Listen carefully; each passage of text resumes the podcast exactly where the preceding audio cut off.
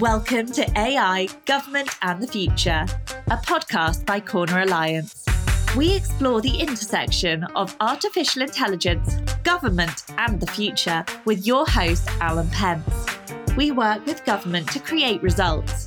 We ignite your agency's mission by helping you to design and implement high impact and innovative federal programs in AI, broadband, cybersecurity, public safety, and more.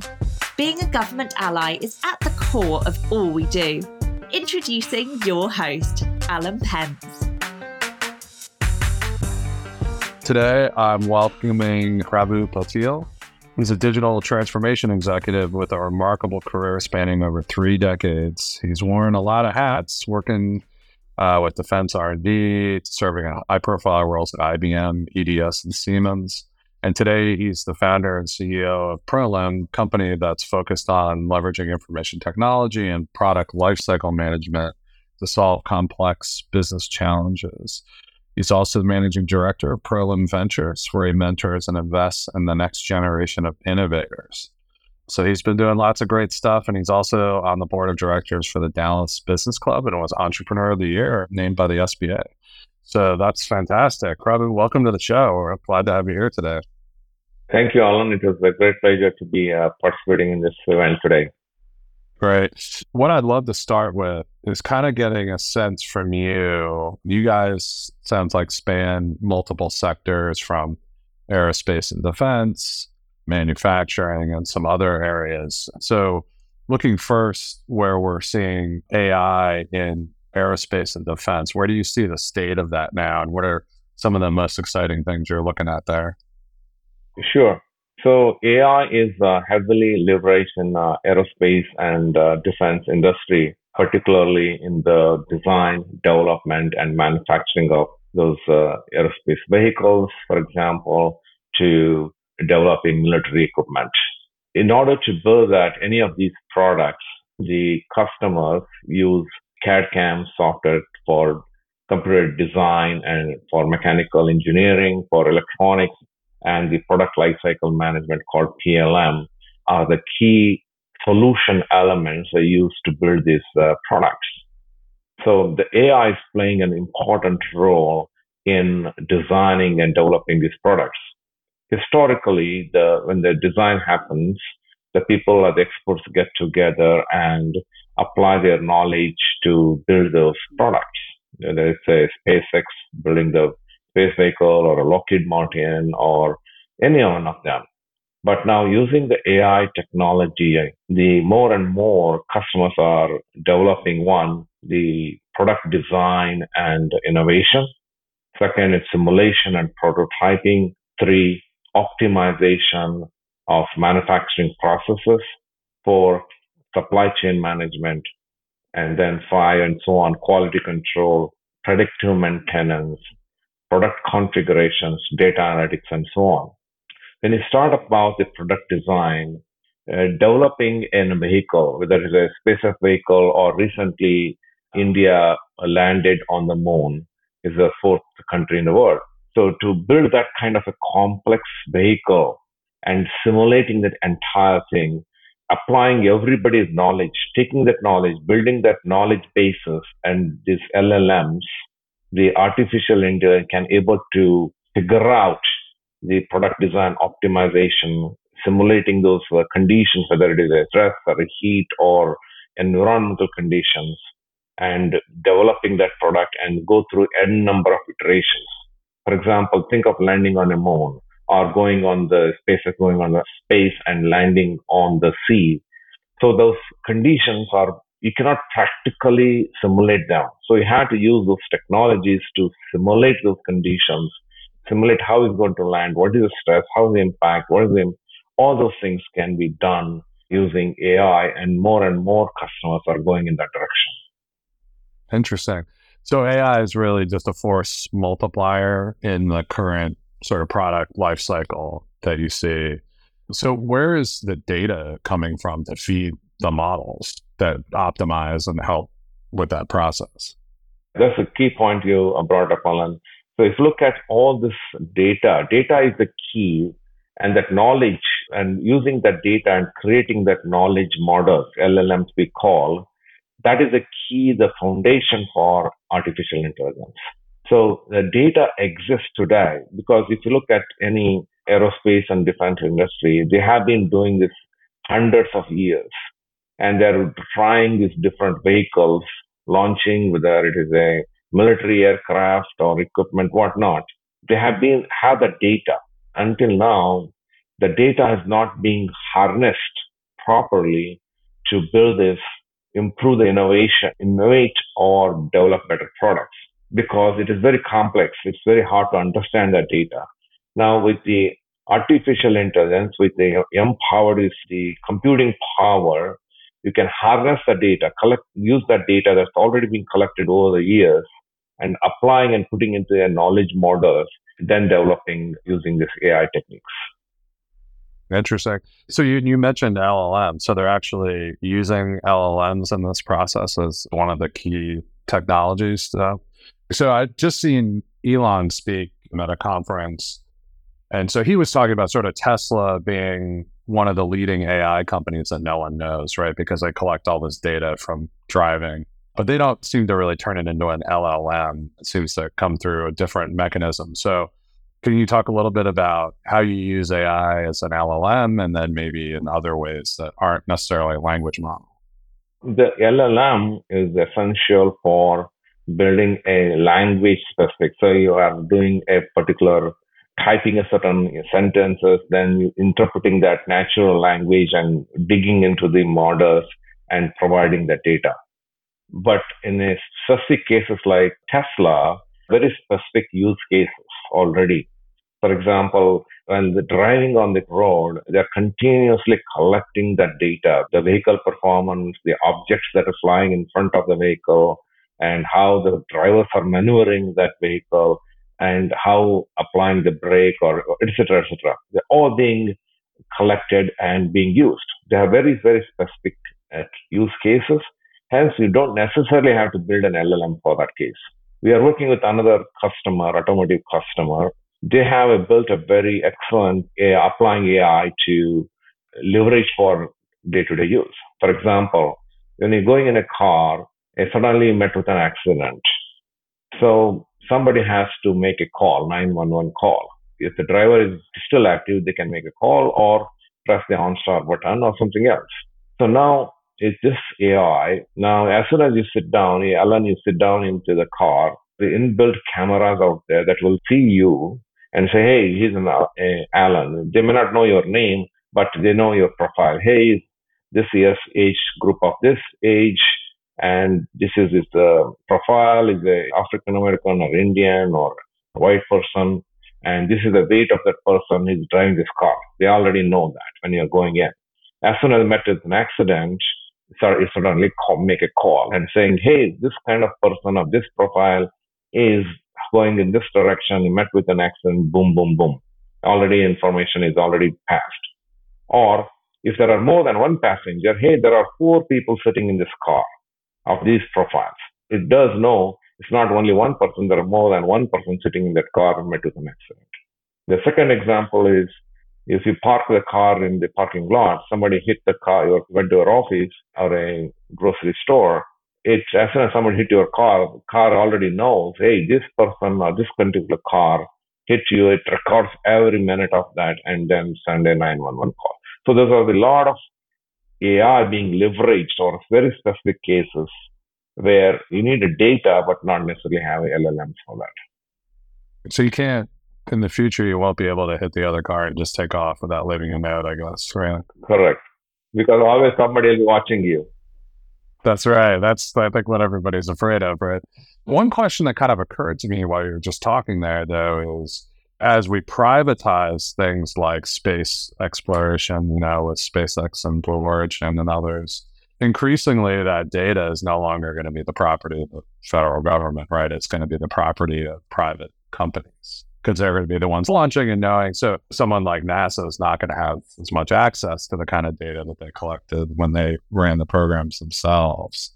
And I know, like in the defense sector, Anduril is kind of trying to do something similar where they design systems wholly themselves and then provide them to the government rather than the traditional Lockheed, you know, Northrop model. So did you see any implications about that? Is it like necessary change or is it something you think government's going to have to be wary of? Does impact a big way because of the all about uh, security. As you launch the satellites or launch the vehicle, you are flying in the uh, space and you are collecting all kinds of data, whether it is a geographical data or military related data, for example, where the locations of those assets or the bridges or the tower, you can collect all possible data. But again, it's end of the day, it's all about that could be impact the privacy. So here the government plays an important role. It has to be worried about. The government has to put those policies and processes in order to govern that data data governance is a very critical. Even inside the company, they're collecting lots of data, whether it's a retail industry, then you go to the grocery store, you're purchasing this and that, all kinds of stuff, or your healthcare thing, the lots of data being collected. But the government has already put in place a lot of data governance, privacy policies, and so on and so forth. When it comes to the aerospace, uh, similarly, data needs to be governed.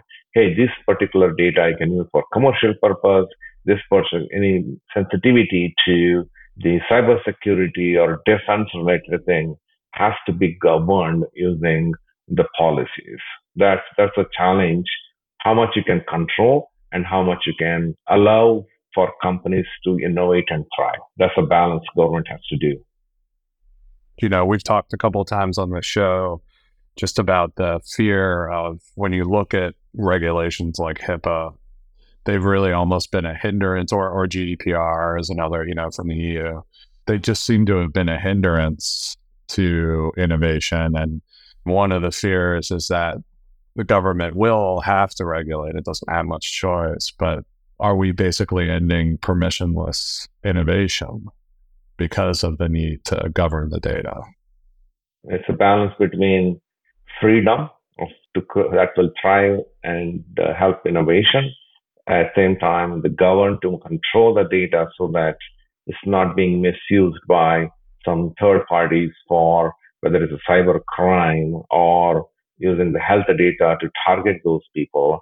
So that's where the governance and privacy policies have to be continue to evolve. Again, government can apply this AI for this, continue to learn along the way using this M- machine learning to uh, fine tune that program as opposed to sit in Washington and try to write these hundreds of pages of documents.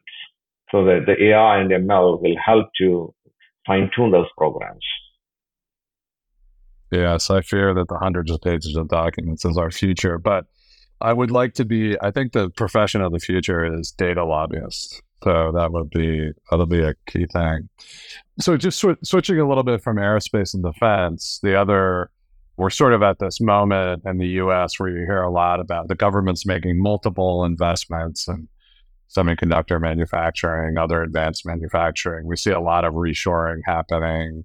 A lot of people are calling it an industrial renaissance, unlike anything we've seen since the you know early part of the 20th century. So I know you guys are very involved in smart manufacturing. So, kind of give us definition of what you think that really means, and how does it play out in today's industrial economy? So, when it comes to industrial economy, if you really look at the smart manufacturing, is about industrial automation, asset monitoring, energy efficiency, predictive maintenance, sustainable supply chains. In the smart manufacturing, starting from conceptual thinking to the product rolling out of the factory floor, the end to end, end to end from thinking to rollout, which we call a digital twin. And you design everything on a computer, a digital model, and then you have physical model where you start manufacturing and rolling out out of a factory. This digital twin has to come together in a sustainable way in order to continue to innovate and build better and smarter products. So when we have to do this, there's a heavy automation is going to evolve. And in order to be competitive in the world, like all those manufacturing jobs are went to China, for example. So in order to, and the reason they all went because they're low cost country, there are less regulations, and they can produce the product much lower cost.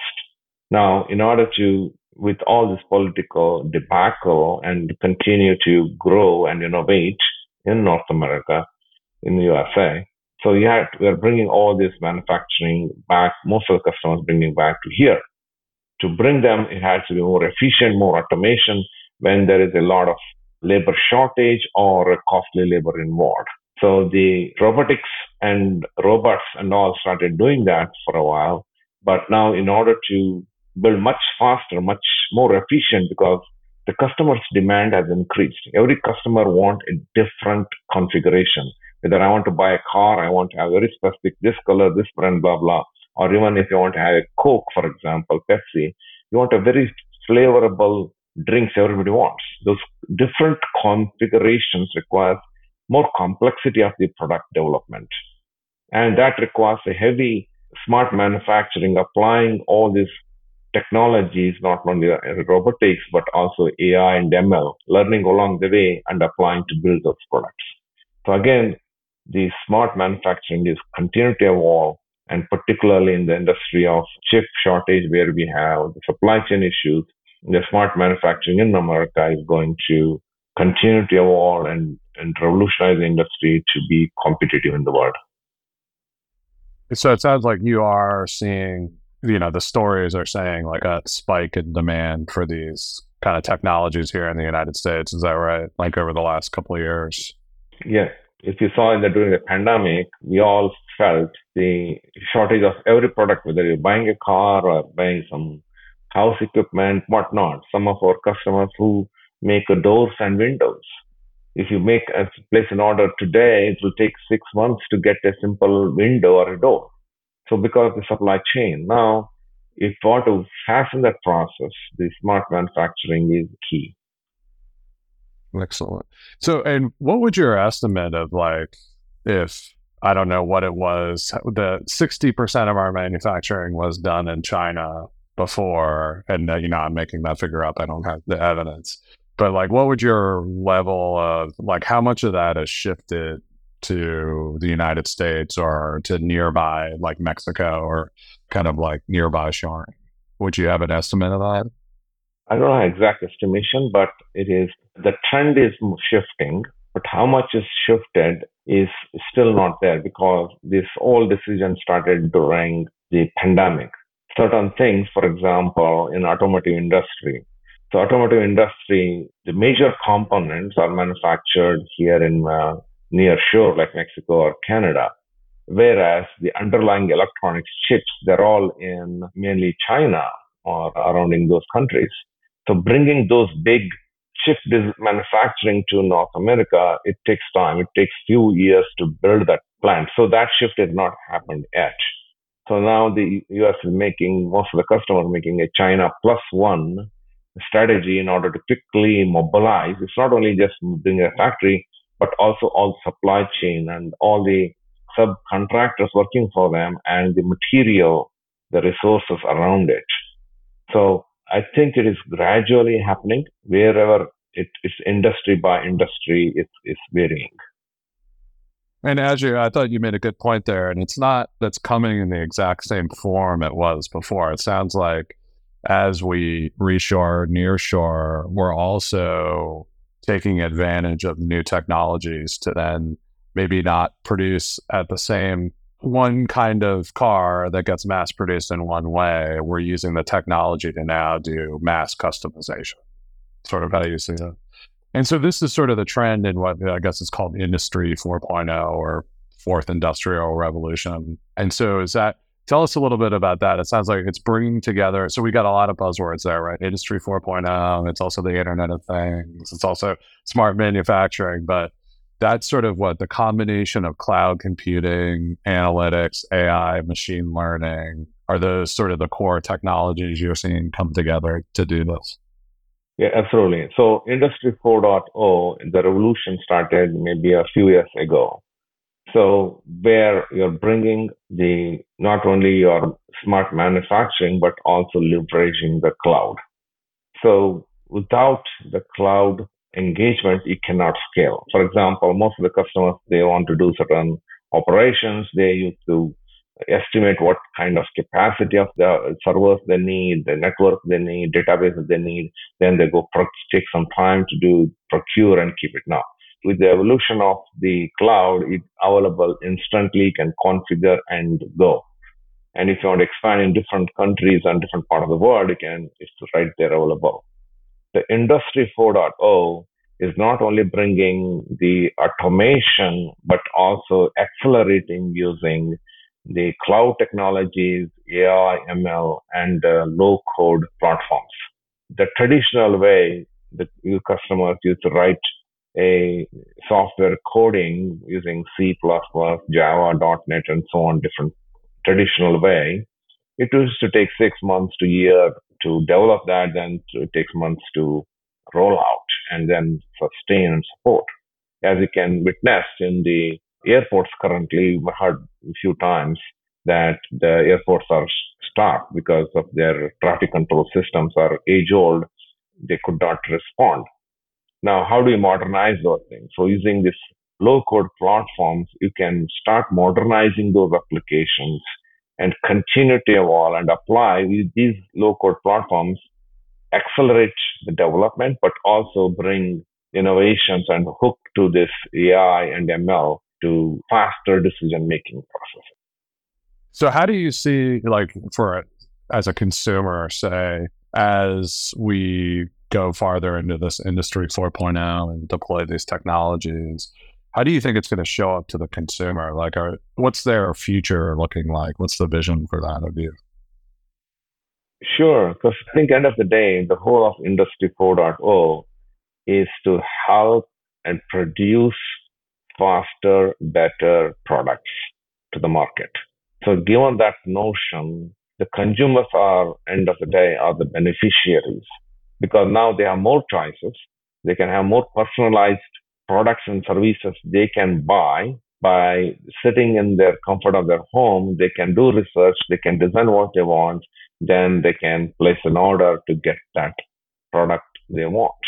The heavy that will help consumers have their personalized products and services, but also at a cost effective way. So that's what consumers will be benefited with this. Yeah. And as far as like, so then I think one of the obvious fears is as these technology, we originally shipped a lot of production to China because of obviously regulations and some other things, but a lot of it was cheap labor, right? That's since changed to some extent. And you know, you see some stuff going to like Vietnam and other places, but it feels like as we reshore, we're not necessarily reshoring the jobs. So I guess the fear in the economy is that uh, you know AI takes everyone's job, right? So how do you see that playing out in particularly in manufacturing as we reshore? There's a big fear about the AI will take away the jobs.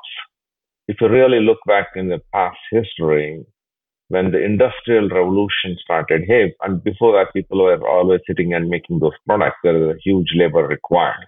And then this industrial revolution happened. Then after that, the invent of the internet and the robotics and all, more automation came into play.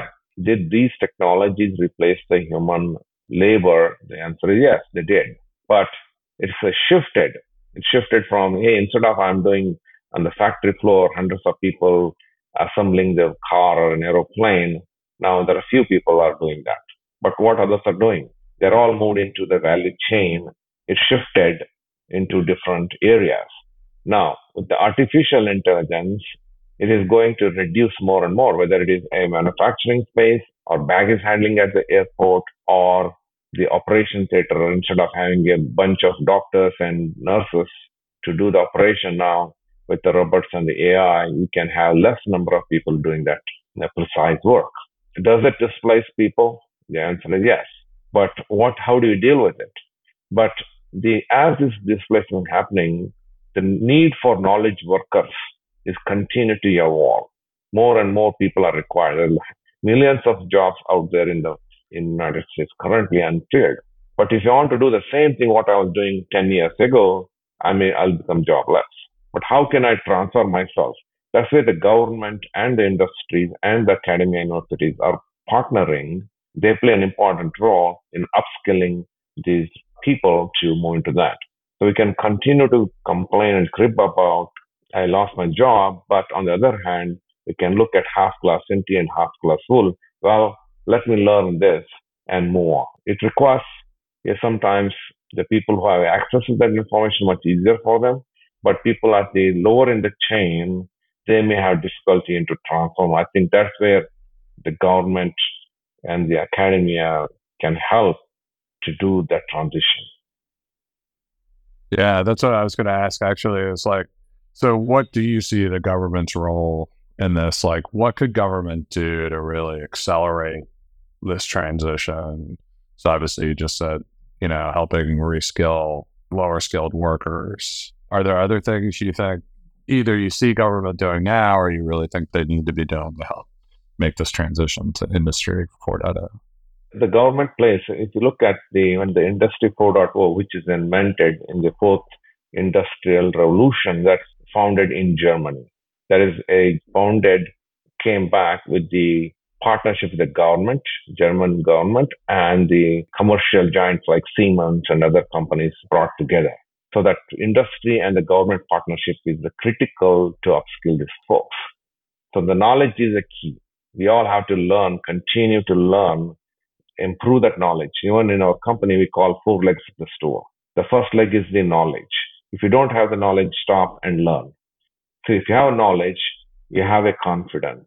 If there's a second leg, if you have confidence, you will execute. That's the third leg. And if you execute successfully, earn the trust. That's the fourth leg of a, of a stool. So similarly, all these folks, government and the academia, in the, whether it's a community college or high school or wherever, change the curriculum and have these more adult programs to upskill the folks. So we do a lot of them whenever we, we conduct a lot of training at Prolim, whenever a, we invite the public to attend some of this training at free of cost so that they can learn. Particularly, we are focusing on the ex-military veterans where they serve the country, but we offer them training free of cost to upskill. That's great.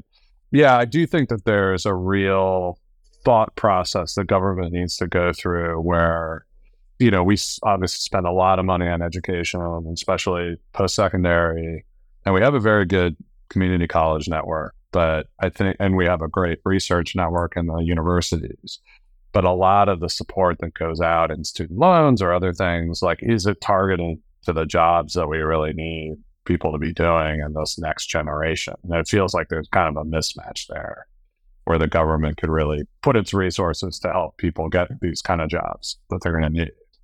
Yeah, absolutely. There's a big gap there. The universities and community colleges are producing the future workers. So the focus is uh, about what about the existing workers, particularly at the lower in the community or lower income folks, right? They don't have time. If they need to continue to work to make their money and meet their livelihood, at the same time, they need to equip themselves to upgrade themselves to ready for these new technologies. So there is a gap. So how do we handle it?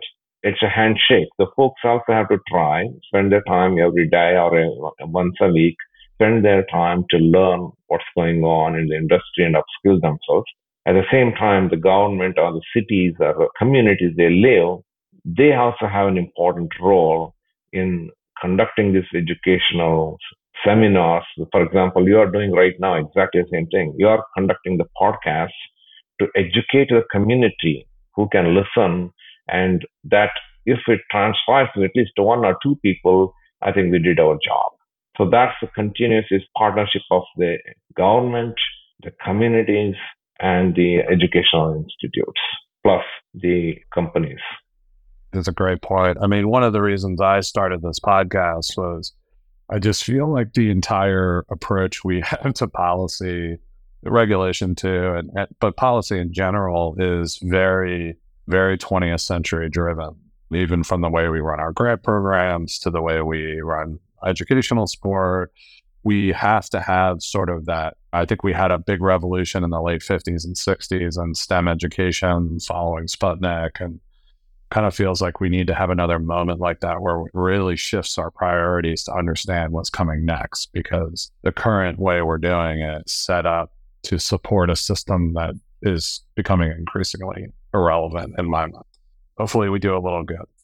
And you mentioned baggage handling. So, do you think they they can get my bags from the plane at Dulles in less than forty five minutes? Because that I would do anything for. When I come in at eleven o'clock at night, I'm like, oh, these bags.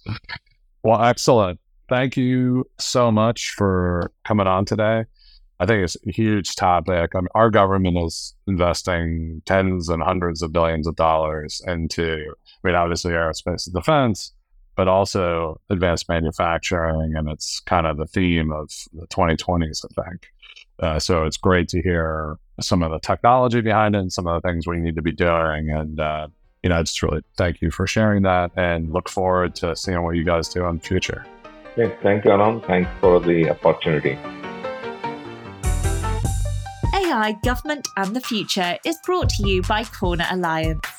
To find out more about Corner Alliance and how we work with government to create results, visit our website at corneralliance.com and then make sure to search for AI Government Future in Apple Podcasts, Spotify, and Google Podcasts, or anywhere else podcasts are found, and click subscribe so you don't miss any future episodes. On behalf of the team here at Corner Alliance, thanks for listening.